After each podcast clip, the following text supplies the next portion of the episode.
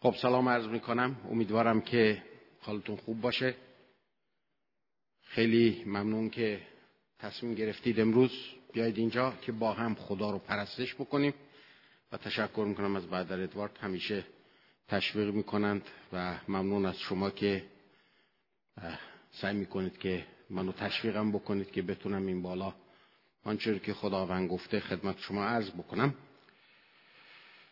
این روزا بیشتر فکر من به روی صحبت هایی هستش که عیسی مسیح در واقع با مردم می‌کرد.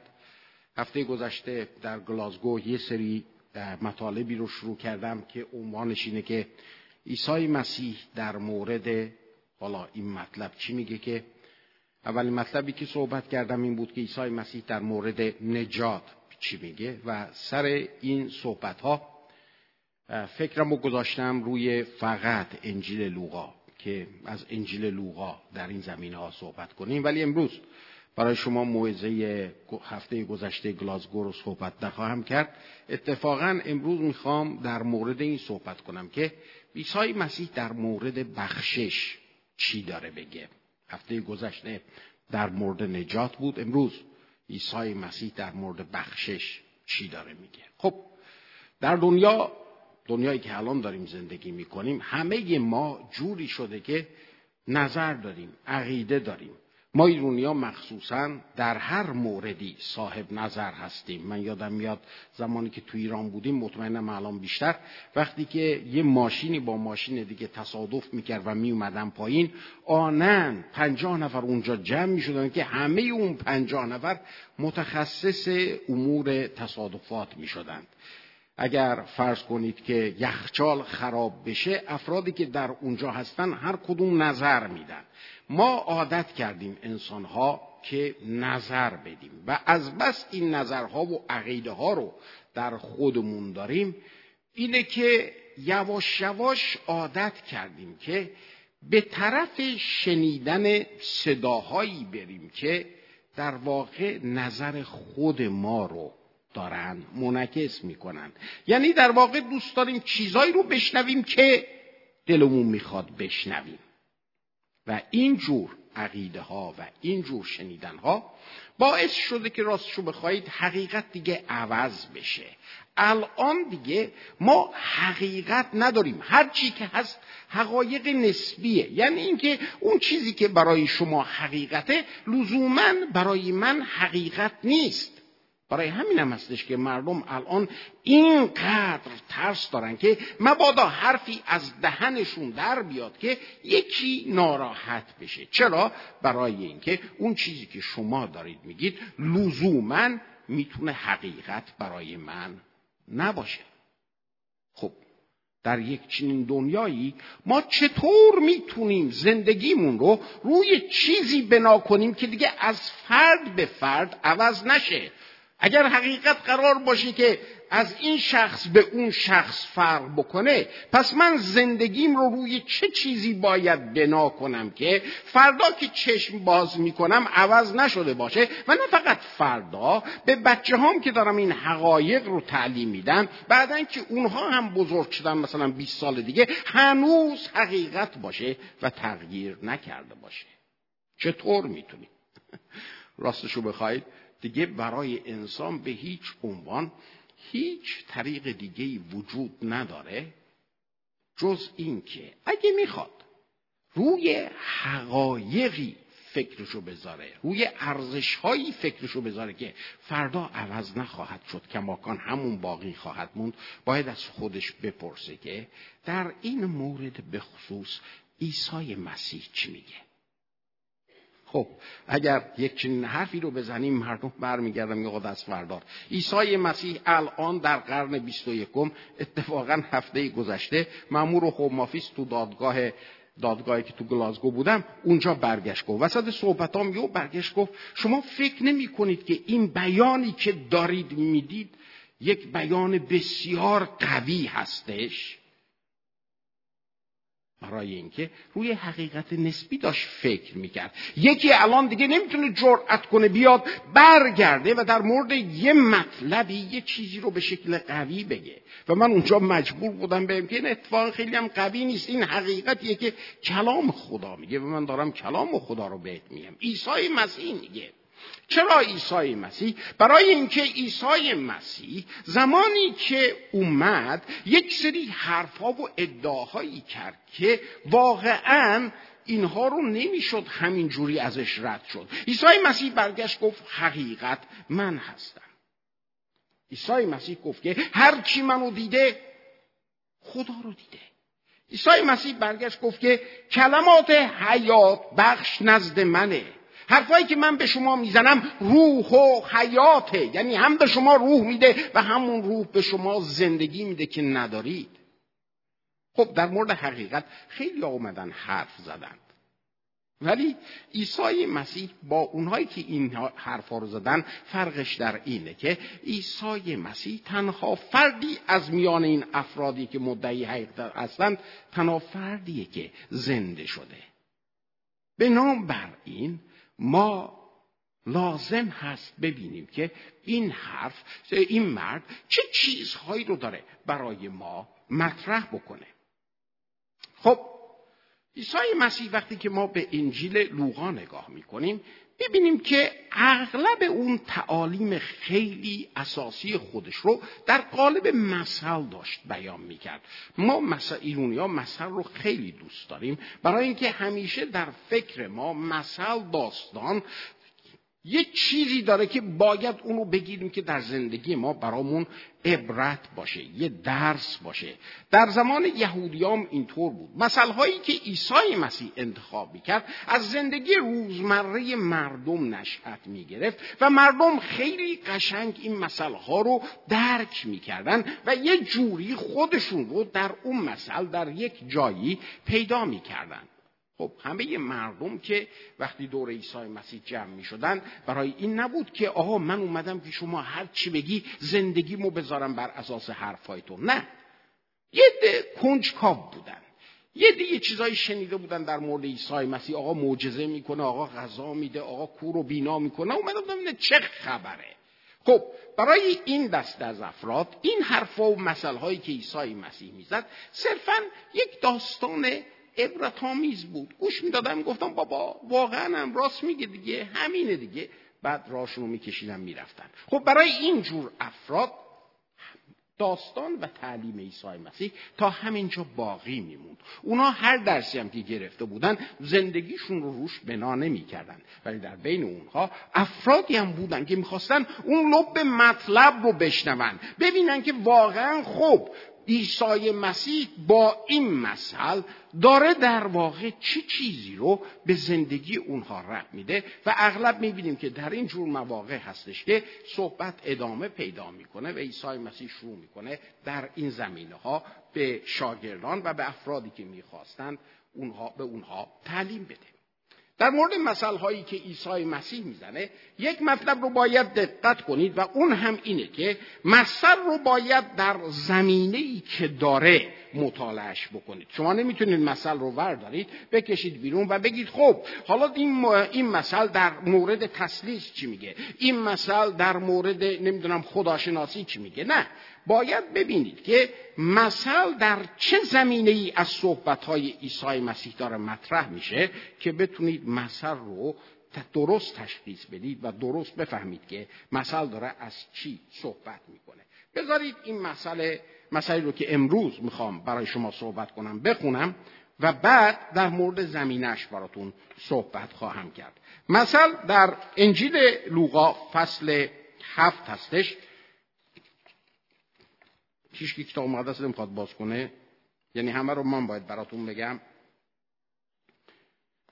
اگه گفتید کدوم آیه؟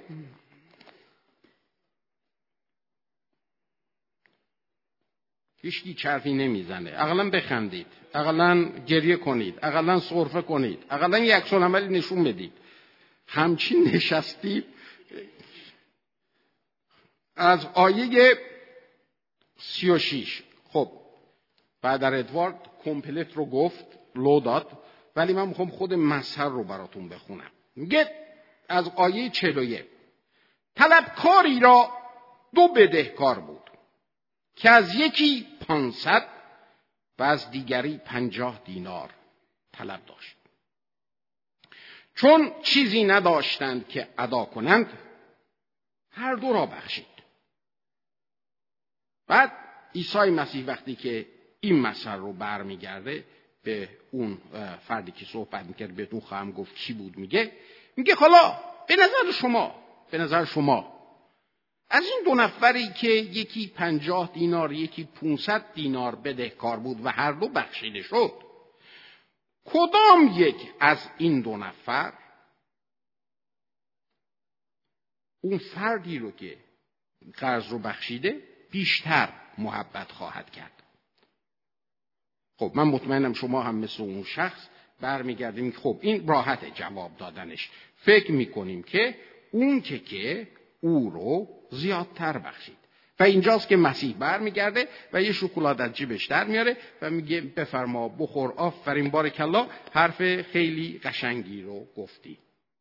مثلا اینه. دو نفر بودن هر دوتاشون بدهکار بودن اون یارو نگاه می‌کنه می‌بینه هیچی ندارن و چیکار می‌کنه؟ هر دوتا رو میبخش. حالا سوال اینه کدوم یکی از این دو نفر اونی رو که بخشیده بیشتر دوست خواهد داشت و چرا؟ برای اینکه صحبت با یه بله یا خیر اینجا تموم نمیشه. بهتون گفتم که زمینه مسر رو بهش باید دقت کنیم که زمینه مسئله چی هستش. خب زمینه مسئله این هستش که در یکی از این شهرک های کوچک که بیشتر دهات بود در اونجا شخصی به اسم شمعون که اتفاقا شخصی فریسی هم بود عیسی مسیح رو برای صرف شام به منزل چیکار می‌کنه؟ دعوت می‌کنه. خب اگر شما بخواهید که بدونید میزبان چه کسیه همین لغت فریسی مشخص کنندهش هستش که چی هستش. این واژه فریسی یه جورهایی در خودش معنی جدا شدگی رو داره. جدا بودن. فریسی ها دسته ای بودن که بعد اینکه قوم بنی اسرائیل از اسارت برگشت و اونها کاملا دیگه براشون مفهوم شده بود که علت این که رفتن به اسارت به خاطر این بود که بر علیه خدا گناه کردند این دسته مخصوصا با غیرت بسیار تلاش می کردند که به هیچ عنوان هیچ کاری از اونها صورت نزنه که خدا ازش ناراحت بشه. ببینید در این هیچ مشکلی وجود نداره. اینکه انسان دائم خودش رو بپاد که مبادا کاری بکنه که خدا ازش ناراحت بشه. و دائم این افراد با غیرت با خلوص نیت با صداقت سعی می‌کردن زندگیشون زندگی باشه که خدا ازش راضی هست. ولی در طول زمان این افراد در این تلاش که زندگی خداپسند داشته باشند یک جورهایی در طول زمان از نظر شخصیتی ای از اونها نه همشون ای از اینها یک رفتار چبر و غرور بهش دست داده بود.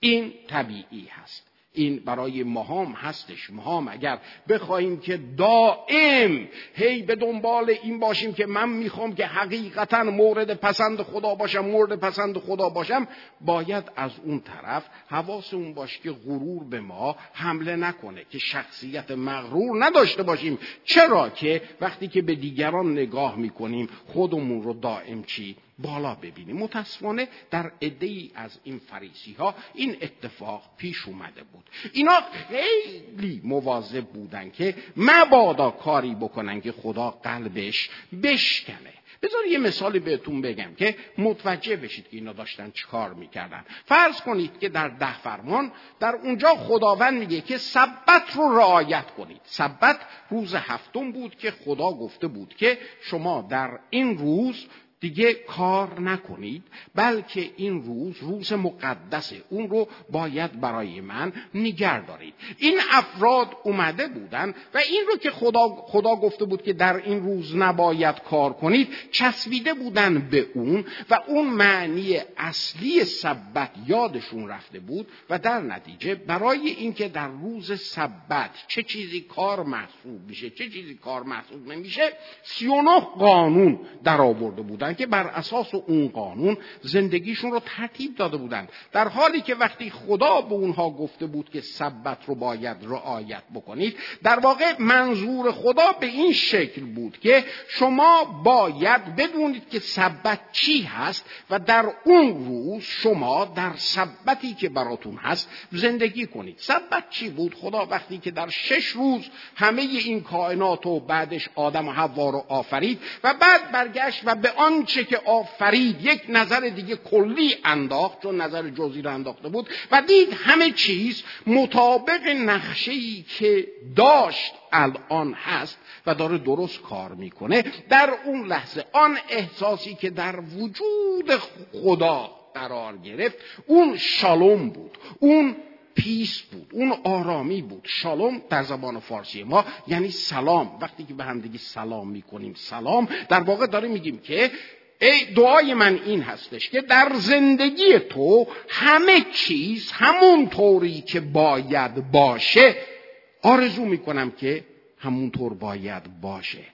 در واقع خدا این فرصت رو به بشر داده بود که شش روز که کار می‌کنه در روز هفتم بیاد و زندگی خودش رو زیر ذره بذاره روابطش رو زیر ذره بذاره کارهاش و افکارش و ارزشهاش رو زیر ذره بذاره و مطمئن بشه که همه چیز در زندگیش آنطور که باید کار بکنه آنطور که باید باشه. هستش چرا؟ برای اینکه فقط و فقط در یک چنین وضعیتی هستش که شالوم یا سلامتی یا آن آرامی خدا به وجود ما فرو میریزه به علت اینکه یک شنبه به کلیسا میاییم. برای این نیستش که اومدیم در کلیسا حالا پیامی رو میشنویم یا به قول معروف یکی برای ما دعا می‌کنه یا خودمون دعا می‌کنیم و بعد از اینجا میریم بیرون و بعد بگیم با کلیسا هم که رفتیم وظیفه دینیمون هم انجام دادیم. نه این نیست. یک شنبه برای این هستش که ما برگردیم. شنبه ای رو که زندگی کردیم دوشنبهش رو سهشنبهش رو چهارشنبهش رو پنجشنبه و جمعهش رو زیر ذره بذاریم و ببینیم که آیا در تمامی اونها زندگی من آنطور که باید می بود هست یا نیست؟ برای این هستش برای اینکه از این طریق ما می‌تونیم در آرامی خدا چکار بکنیم؟ قرار بگیریم. برای همینم قوم در کلام خدا می‌خونیم که این قوم یهود درسته که اینها از اسارت مصر آزاد شدن. درسته که اینها وارد سرزمین موعود شدن. ولی اینها به هیچ عنوان در آرامی خدا قرار نگرفتند. به شکل امروزیش بگم. درسته که شما اومدید انگلیس درسته که اینجا همه چیز هست درسته ای که اینجا شما لزومی نداره بیمارستان برید کلی پول بخوابونید از این حرفا درسته که اینجا وقتی که وامیستید کنار خیابون کسی پشت پیش پای شما ترمز نمی‌کنه درسته که پاسداری نیست موهاتون هر رنگی می‌خواید می‌تونید در بیارید درسته که همه اینها هست ولی علا رغم همه اینها کماکان شما می‌تونید در آرامی خدا قرار. نداشته باشید. فقط کافیه که با صداقت به زندگیتون نگاه کنید. ببینید آیا آرامی دارید؟ شادی دارید؟ امید دارید؟ ترساتون رفته؟ پاسدارش نیست بسیجیش نیست. ولی چه چیزهای دیگه جای اونها رو در زندگی گرفته؟ در هر حال ترس ها هست نیست؟ چرا؟ برای اینکه احتیاج ما آرامی هستش که از جانب خدا باید بیاد. و آن چیزی که خدا داره میگه اینه که من تو رو موجودی آفریدم که هدفمنده وقتی که به دیزاین به طرح خودمون نگاه می‌کنیم این داره نشون میده که من برای هدفی آفریده شدم و تا زمانی که اون هدف خدا در زندگی ما نبینیم که داره جامعه عمل میپوشه از آرامش خبری از رفتن ترسا و نگرانی ها خبری نیست. اتفاقا بیشتر و بیشتر و بیشتر خواهد شد. این افراد رو فراموش کرده بودند و برای همین هم برای آنچه که خدا گفته به جای اینکه اون مطلب اصلی رو درک کنن اومده بودن یک سری قوانین به وجود آورده بودن که چه چیزهایی کار محسوب میشه چه چیزهایی کار محسوب نمیشه. و در نتیجه از اون معنی اصلی سبت اینها دور افتاده بودن و همینطور در مورد چیزهای دیگه. چرا این افراد به این شکل در اومده بودن؟ چرا این شخصیت غرور در اونها به وجود اومده بود؟ برای اینکه اینها فکرشون بر اون بود. ما اساسا آدمهای خوب هستیم. مگه این طرز فکر اغلب ما نیست؟ فکر می‌کنم. من که خوبم و برای اینکه خوب بودن خودم رو به خودم ثابت کنم همیشه یکی بدبختتر از من وجود داره که از نظر من به اندازه من خوب نیست و خودم رو من با اون مقایسه می‌کنم. من با این اکبر قاتل من, من که وضعم خوبه. پس برمیگردیم میگیم که ما اساسا آدم های خوب هستیم و این افراد اینجوری بود فکرشون. فرض بر این بود. من اساسا فرد خوبی هستم و اونایی که اونجا هستن شما نه اونا می‌گفتن. شما همتون اساسا آدمای خوبی هستین. اونایی که اون بیرون هستن آدمای بدی و من که آدم خوبی هستم اگر با اینایی که بیرون هستند و آدمای بدی هستند معاشرت داشته باشم بدنم بهشون بخوره نفسشون به من بخوره. اون موقع من هم بدی به من سرایت می‌کنه و من هم چی میشم؟ بد میشم. و در نتیجه تنها طریقی که برای من وجود داره اینه که اجازه ندم که شما به من نزدیک بشید. اجازه ندم که شما تنتون به من بخوره تا مبادا که این خوبی که من دارم از بین بره. علت اینکه این افراد یک چنین چیزهایی رو عکس عملهایی رو داشتن این بود. برای همینم اینجور فریسی ها دستبندی های مختلف داشتند و حتی یه عده از فریسی ها فریسی های زخمی بودند می‌دونید چرا؟ نه نمی‌دونید چرا این فریسی ها زخمی بودن. برای اینکه این فریسی ها مبادا برای اینکه چششون در بیرون که میرن به زنی بخوره و مبادا اینکه میگن یک نظرش حلال دو, دو نظر بشه و یهو گناه کرده باشن اینا دائم چش رو میبستن و راه می‌رفتن. برای هم نگاه بوده تا خوردن به چراغ برق و اینجا باد کرد اینجا زخمی شد. تا به این حد این افراد دقت می‌کردن که مبادا کاری بکنن که در زندگیشون اون چیزی که خدا می‌خواد ببینه دیده نشه. حالا شما اینجا رو دقت بکنید که در یک چنین وضعیتی که از نظر تفکر دینی در جامعه دینزده یهود یک چنین فکری حاکمه عیسی مسیح ظاهر شده. و عیسی مسیح داره درست برعکس حرف می‌زنه. اولا با با اون دسته ای که نباید بره بشینه بخوره دائم میره میشینه می‌خوره حال می‌کنه معاشرت می‌کنه. و بعد در مورد خودها در مورد گناه داره حرفایی می‌زنه که با اون چیزی که اینا میگن و باور کردن فرق داره. عیسی مسیح در واقع برمیگرده میگه نه شما اشتباه می‌کنید. اساس فکر شما غلطه. برای اینکه شما اساسا آدمهای خوب نیستید. خودتون رو دارید فریب بیدید شما اساسا آدمهای خوب نیستید. در واقع عیسی مسیح میگه که دنیا اتفاقا فاسد نیست به خاطر اینکه اون فاسده و ممکن شما رو فاسد کنه. اتفاقا برعکس. دنیا اگر فاسده برای اینه که شما آدمهایی که به هیچ عنوان خوب نیست و بد هستید این دنیا رو به فسادش کشیدید. بنابراین عیسی مسیح تعلیم میده که فساد در وجود خود شماست. و آنچه که در این دنیا به شکل مرئی به شکل فساد داره دیده میشه در واقع فسادی هستش که انسان انجام داده. و این کاملا با اون چیزی که اونا می‌گفتن فرق داشت. با اون چیزی که زندگیشون روش سرمایه گذاری کرده بودن فرق داشت. و اگر ما برگردیم واقعا هم اتفاقا ماهایی رو که اساسا خودمون رو آدمهای خوب فرض می‌کنیم به زندگیمون نگاه بکنیم می‌بینیم که آدمای مغروری هستیم. می‌بینیم که آدمای پف و پوفی هستیم. آدمایی هستیم که به دیگران پایینتر نگاه می‌کنیم. آدمایی هستیم که دائم انگشتمون به طرف دیگران دراز که دائم اونها رو محکومشون بکنیم. چرا؟ برای اینکه فکر ما اینه که من اساسا آدم خوبیم. و کلام خدا میگه این اشتباهه. خب من جای عیسی مسیح بودم به این مهمانی نمی‌رفتم. برای اینکه خیلی راحت آدم می‌تونه تشخیص بده که این مهمونی سوشل ایونت نیست. جایی نیستش که شما برید اونجا و یه دو ساعتی رو اونجا با هم حال بکنید غذای خوشمزه بخورید. عیسی مسیح میره اونجا و وقتی که وارد منزل میشه حتی از هم دم در متوجه میشه که خوش نیومده. چرا؟ برای اینکه رسم بود اگر مهمونی اون موقع می‌رفت خونه کسی به اون فرد خدمتکار اگر فرد خدمتکار نبود بانوی خونه بالاخره یکی در اون منزل می اومد با یه لگن و پاهای اون فردی رو که اومده بود میشست. چرا؟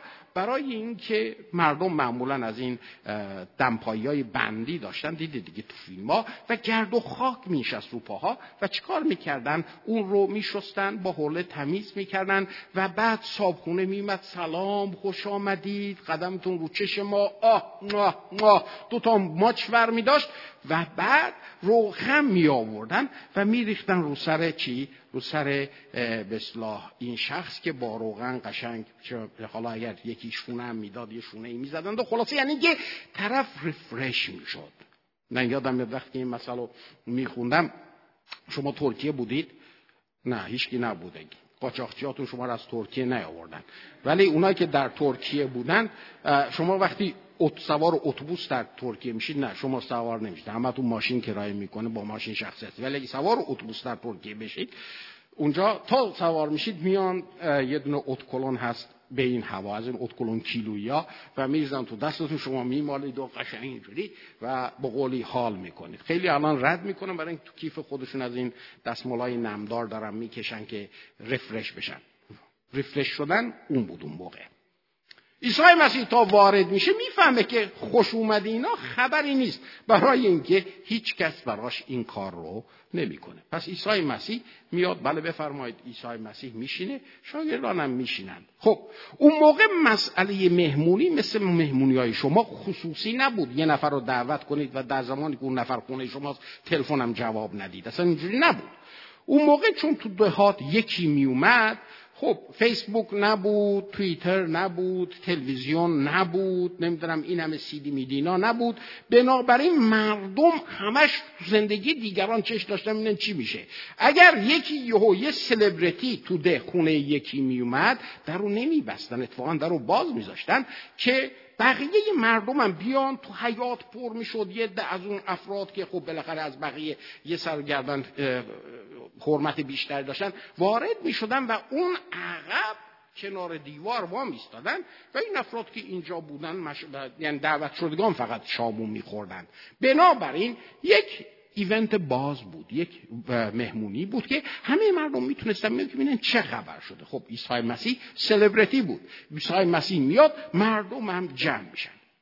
وسط اون قضایا یهو یه خانومی خودشو نزدیک می‌کنه به داخل منزل و زور می‌زنه بکش کنار بکش کنار که خودشو به عیسی مسیح نزدیک بکنه. ببینید که اون موقع چجوری غذا میخوردن. اون موقع عجله در خوردن غذا و تموم کردن غذا نداشتن. می صندلی و این حرفام نبود. یا سفره مینداختن مثل اون قدیمای ما و دور سفره رو چکار می‌کردن؟ از این بالشا یا بالشتکایی که الان شما رو مبل میچینید از اونها میچیدن و ها اینجوری یه وری لم می‌دادن. دست رو اینجوری چیکار می‌کنن کیف نه. دست رو اینجوری تکیه می‌دادن با اون و پاها خب در این وضعیت می‌رفت عقب. دیگه تو نمی‌تونی که پا تمام طول سفره رو بگیری برای اینکه های دیگه هم هستن. و در نتیجه یه جوری مثلا اینا کله مثلا اینجای کله این آقا اینجای منه پاها عقب عقب. حالا این خانم داره میاد. برای همینم طول می‌کشید غذا خوردن. این خانم میاد می‌خواد خودش رو نزدیک کنه. اگه می‌خواد به عیسی مسیح نزدیک بشه دیگه نزدیکترین جایی که می‌تونه بشه خودش رو برسونه به پای عیسی مسیح که عقبتر قرار داره. اون زن اونجا یهو شروع می‌کنه زار زار گری کردن. و همینطور که گریه می‌کرد این قطرات اشک میفته به پاهای عیسی مسیح خول می‌کنه. حول موله که نیاورد اینو زود موهاش رو چکار می‌کنه؟ با موهای دراز. قابل توجه خواهرانی که موهای دراز دارن بالاخره به دردی می‌خوره. اینه که شروع می‌کنن چکار کرده؟ پاهای عیسی مسیح رو تمیز کردن. خب برای اینکه موضوع رو درک کنید که این چقدر عجیبه اولا این که یک چنین زنی در اون جامعه یهود به این راحتی نمی‌تونست میان مردا اونجا باشه. ثانیاً شما اینقدر راحت با موی باز نشستید اومدید اونجا.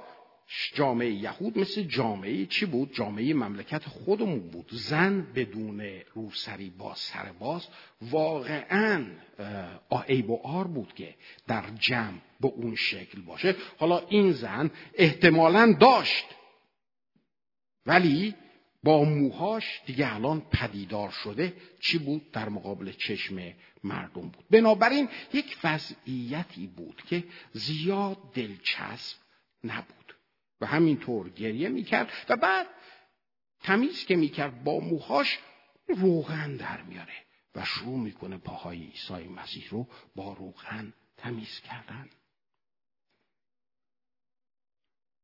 شمعون میگه آها گیرت انداختم.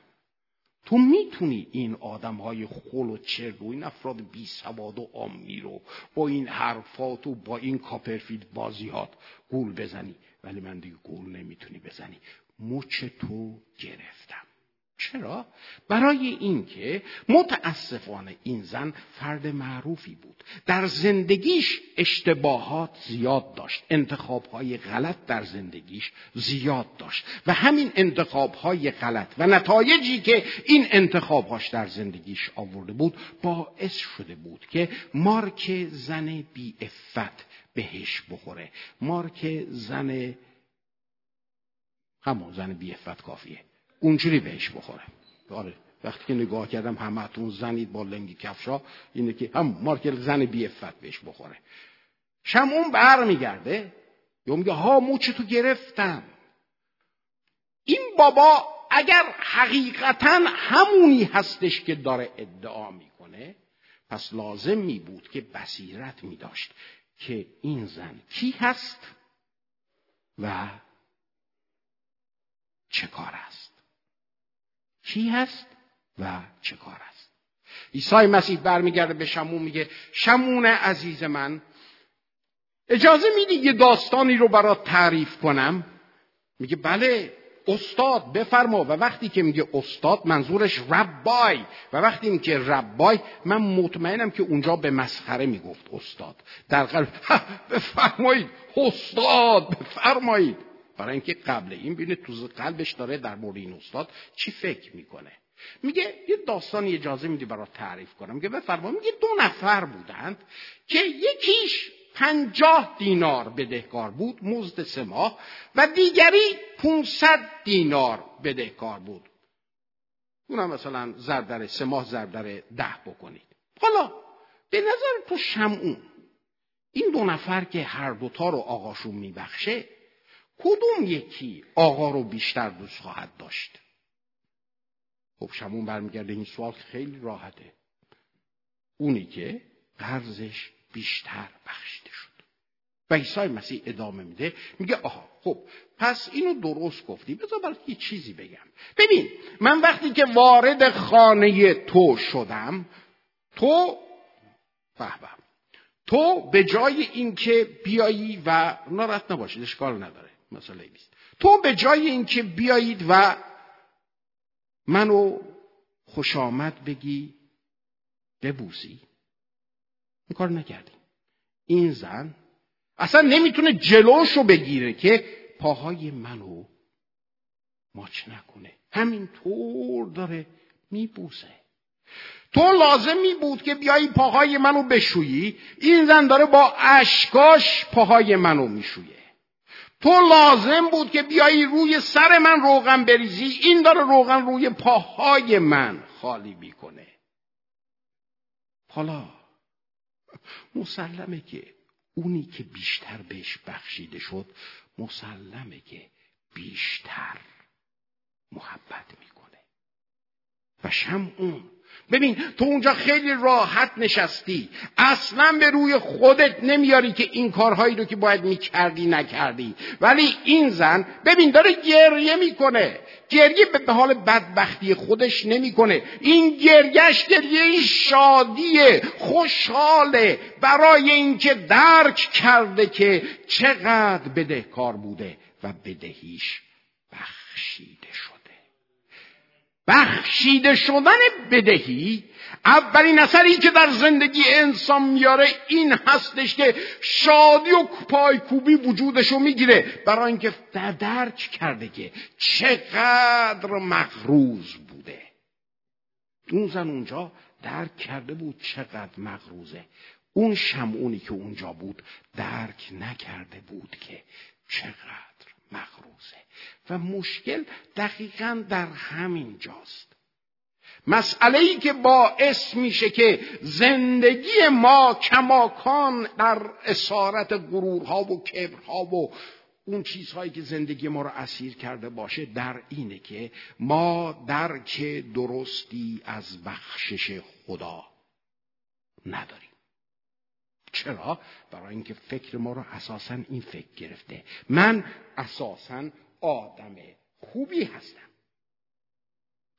بخشش در زندگی انسان تغییر رفتار ایجاد می‌کنه. بخشیده شدن در واقع به این معنی هستش که الان تو این فرصت رو داری که در زندگیت هر چیزی درست به همون شکل که باید باشه باشه. و این فرصت رو داری که زندگیت از شالوم خدا از سلام خدا از سلامتی و آرامی خدا پر بشه. اگر نمیشه برای اینکه یه جاهای درست کار نمی‌کنه برای اینه که تو هنوز درک نکردی که بخشش یعنی چی. ولی این زن از کجا فهمیده بود در مورد بخشش. ما وقتی به انجیل لوقا نگاه می‌کنیم در همون فصل اول می‌بینیم که در رابطه با یحیی به پدرش زکریا اون فرشته که بهش ظاهر شده بود حرفای خوبی می‌زنه. از 67 به بعد که بخونید در اونجا میگه که این فرد یعنی این یحیی این فرزند تو خواهد اومد و او ندادهنده در رابطه با منجی خواهد بود و از نجات خدا صحبت خواهد کرد که صرفا و صرفا و صرفا بر اساس رحمت خداست. نجات از گناه آن بخششی که خدا میاره صرفا بر اساس رحمت خداست. و این بچه منادی اون خواهد بود. و وقتی که ما به زندگی یحیی نگاه می‌کنیم زمانی که عیسی مسیح رو می‌بینه برمیگرده میگه این است بره خدا که گناه جهان رو بر میداره. این حرف کوچکی نبود چیزی که یحیی می‌گفت. یحیی آخرین پیغمبر عهد عتیقه. آخرین پیغمبری هستش که از جانب خدا اومده. بنابراین ما در مورد پیغمبران چخان صحبت نمی کنیم ما در مورد پیغمبر درست صحبت می کنیم آخرین پیغمبر که مسیح در مورد او میگه که از همه پیغمبران عهد عتیق بزرگتره. و حالا این یحیی که نماینده عهد عتیقه ایستاده و داره میگه که عهد عتیق به انجام خودش رسید. عهد عتیق مقدمه ای بود که بیاد تا امروز این عیسی این بره خدا ظاهر بشه که گناه جهان رو بر میداره برای این حرف بزرگی بود و یحیی یک چنین حرفی رو داره مطرح می‌کنه. گناه جهان رو بر میداره مردم بخشش رو درک نمی‌کنن برای اینکه گناه رو درک نمی کنند. اگر انسان ها درک درست از اینکه گناه چی هست داشته باشند درک درستی از بخشش خدا خواهند داشت. ما هیچ کدوم خودمون رو گناهکار نمی بینیم. چرا؟ برای اینکه همش بر این فکر هستیم که من به خواهرم چه گناهی کردم؟ من به اون برادرم چه کارم دزدی کردم قتل کردم جنایت کردم مگر؟ نه این کارها رو نکردیم. برای اینکه گناه در وهله اول نسبت به انسان صورت نمی‌گیره. گناه در وهله اول نسبت به خدا صورت می‌گیره. آها خدا راست میگی. خب بالاخره من در مقایسه با خدا داره دیگه کم دارم دیگه. من که گناهی نکرد او خیلی واقعا با آره آره من گناهکارم. نه گناه این نیست. گناه این نیستش که من خودم رو با خدا مقایسه کنم و تازه بپذیرم که چی؟ من خطا کردم. گناه این نیست. گناه عزیزان وضعیتی هستش که توش قرار دارم و این وضعیت نتیجه یک چیزی هستش. گناه در واقع همون چیزی که عیسی مسیح گفت فساد و فاسد بودن در بیرون از تو نیست. فساد در درون تو انسان هستش. اون حرفی که در دادگاه گفتم این بود که یو هوم آفیسیه برگشت گفت این حرف گنده ایه گفتم نه حرف گنده ای نیست اتفاقا حقیقت برای اینکه عیسی مسیح داره اینو میگه. فساد بیرون از تو نیست. مهم نیست خودت داری چی فکر می‌کنی. فساد در درون توه و این فساد در درون در واقع نتیجه وضعیتی که انسان توش قرار داده. نتیجه بودن در وضعیت گناه. گناه عمل نیست. گناه وضعیته اینو باید ما درست تشخیص بدیم. گناه عمل نیستش که شما با نکردن اون ثواب کار بشی. گناه وضعیت یعنی که شما هر کاری بکنی باز گناه کاری برای اینکه ما این رو داریم با خودمون میکشونیم. یه لحظه به زندگیمون نگاه کنیم. ممکنه که من زنا نکنم ولی افکار شهوانی نسبت به دیگران چی؟ ممکنه که من آدم نمی‌کشم ولی این خشمها نفرتها این حرفای خشمانه رکی که از ذهن من در میاد نسبت به برادرم چی؟ اونا رو چیکارش می‌کنم؟ و مسیح داره مطرح می‌کنه که در واقع اینها خودش نشون دهنده اینه که چقدر درون ما آلوده است. گناه و بودن در این وضعیت عزیزان ارادگی ما رو اسیر کرده. اسیر بودن اراده ما نشون دهنده اینه که ما در این وضعیت داریم زندگی می‌کنیم. مهم نیست چقدر داریم. این قضیه رو هی چی میگن؟ ماسمالیش می‌کنیم توجیهش می‌کنیم. اگر من اسیرم دست و پام به زنجیر شما بیاید تمامی این زنجیر رو با گل بپوشونید گل بارانش بکنید آیا من آزاد میشم؟ البته که آزاد نمیشم کماکان من زنجیرم. اگر من در یک اتاقی باشم و تمامی دیوارها رو شما بردارید از این screen های چی میگن اندازه دیوار بذارید که توش باغ و گل و بلبل و سنبل اسلایدش داره پخش میشه آیا من اسیر نیستم؟ نه اسیر هستم کماکان مهم نیست دیوار داره به من. چی میگه؟ ما در دنیای انتظایی خودمون داریم زندگی می‌کنیم که دنیای ساختگیه و فکر می‌کنیم که در این دنیای ساختگی ما اراده آزاد داریم. نه عزیزان اراده آزاد ما اسیر هستش. ما اسیر هستیم. اگر باور نمی کنید نگاه بکنیم به توجیهاتی که داریم می‌کنیم. چخان می‌کنیم؟ میگیم دروغ مسلحت آمیزه میگیم خالی بندیه اگر به زندگی یکی صدمه بخور آنن یه لغت داریم. بابا انسان جای خطاست و این زمانی تازه میگیم که اگه کس دیگه رو پیدا نکنیم که او رو ملامتش بکنیم.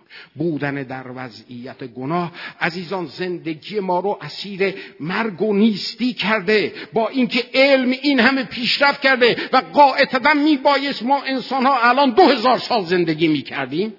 اگر انسانهای اول 900 سال زندگی می‌کردن با توجه به پیشرفت علم ما باید الان لااقل 2000 سالش باید زندگی می‌کردیم. ولی میانگین عمر بشر همینطور داره میاد پایین اصلا کاری نداره. علم چقدر پیشرفت می‌کنه. الان اگر کسی خودش رو به پنجاه برسونه بابا دمش کن بقیه رو داره اضافی زندگی می‌کنه.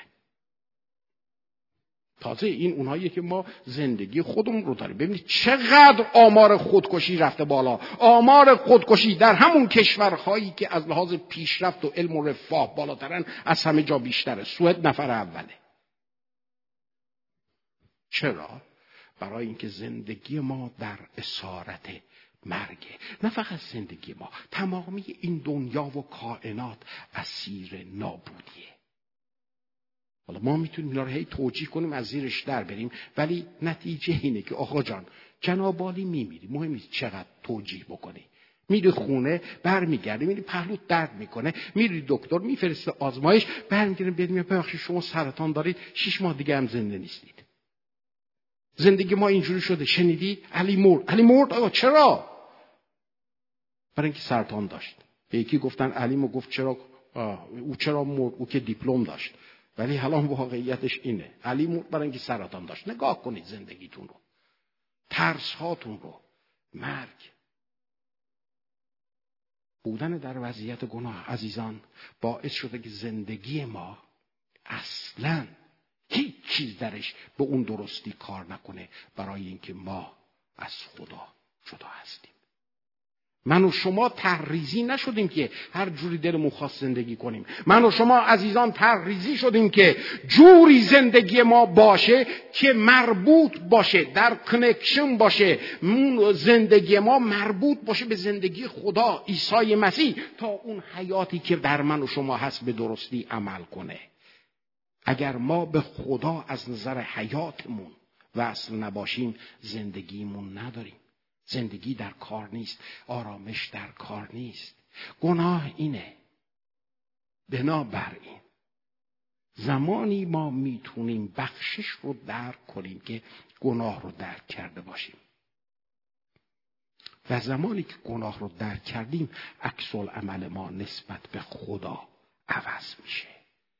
خدا برای بخشش گناهان ما برای اینکه منو از این وضعیت غلط بکشه بیرون شما را از این وضعیت غلط بکشه بیرون شما را از درون پاک کنه ارادتون رو آزاد کنه مرگ رو از صحنه زندگیتون برداره و شما دائم با این خدا در رابطه دو طرفه باشید. طریق رو خودش مهیا کرده که شما باورش بکنید چه باورش نکنید. خدا عیسی مسیح رو در راه گناهان شما قربانی کرده. اینو خدا می‌تونه تشخیص بده که چجوری باید از بین ببره. نه شما. شما می‌تونید بگید که می کاش که خدا میومد و اینجوری منو نجات می‌داد. خدا میگه نه. چون گناه در وهله اول نسبت به من انجام میشه این منم که می‌دونم چجوری باید اینو از بین ببرم. پس اینجا جایی نیستش که شما بخواید نظر بدید. شما فقط یه انتخاب دارید. یا میپذیرید یا نمیپذیرید. همینقدر. افرادی که درک می کنند چقدر مغروزند اونها هستند که هم شادی به وجودشون میریزه و هم محبتی که نسبت به خدا دارند آیا در قلب خودتون خدا رو دوست دارید؟ چقدر دوستش دارید؟ بستگی به این داره که چقدر درک کردید مغروزید آیا هنوز فکر می‌کنید که اساسا آدم خوبی هستید؟ آیا هنوز فکر می‌کنید که با انجام دادن یه سری کارهای ثواب یه سری اعمال خوب خدا ازتون راضی خواهد بود؟ زندگیتون نگاه کنید این آدم خوب بودن چه شخصیتی رو در شما به وجود آورده نه اون شخصیتی رو که مردم می‌بینن اون شخصیتی رو که وقتی مردم اطرافتون نیستند اونو چک کنید چه شخصیتی به وجود آوردید؟ این فرصت برای همه ما هست. فرصت این که بدهی خودمون رو درک کنیم. قرض خودمون رو درک کنیم. و اینکه اجازه بدیم خداوند این رو پاک بکنه. بله فاحشه ها دزدا بدکارها زناکارها اونها نجات پیدا می‌کنند. ولی ممکنه برادر فریدون ها نجات پیدا نکنه. برای اینکه این فیضه. این بر اساس لیاقت شخصی نیست. این هدیه خداست. برای همه اون بدهکارا. این بابایی که اینجا بود میگه جفتی رو بخشید. هم از قاتل رو بخشید و هم اون امام و امام زاده رو بخشید. برای اینکه هر دو تاشون بدهکار بودند. صحبت سر اینه که شما خودتون رو در کجایی می‌بینید و چقدر نسبت به خدا مقروض می‌بینید. و برای شما خبر خوش اینه. نجات هست. بخشش هست. ولی بودن بخشش به این معنی نیست شما بخشیده شدید. بخشش باید دریافت بشه. برای اون دست از افراد که مشکل بخشیدن دارند به اونها خیلی خبر خوش دارم. زمانی که خودتون بخشش رو تجربه کنید می‌تونید ببخشید. امکان نداره. اگر خودتون بخشش خدا رو تجربه نکردید بخواید کس دیگر رو ببخشید. امکانش نیست. شما صرفا بایگانی می‌کنید که بعدا باز به رخ بکشید. بخشیدن اول بخشش رو باید تجربهش کنید و بعد می‌تونید انجامش بدید. خودتون رو در این مثل در کجا می‌بینید؟ شمعون زن بدکاره افرادی که تو حیات وایستادن و فقط کنجکاون یا اینکه می‌خواید بخشش خدا رو داشته باشید. سر بابیست ای خداوندی ای خداوندی سای مسیح